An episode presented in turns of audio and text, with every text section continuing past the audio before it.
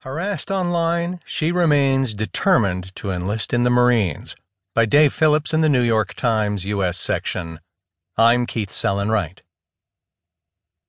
The trouble started months ago for Savannah Cunningham, who had long dreamed of becoming a Marine, when she was deluged with lewd messages online from men, and learned that an all male group of Marines was circulating a nude video of her on Facebook. New waves of requests and obscene comments about her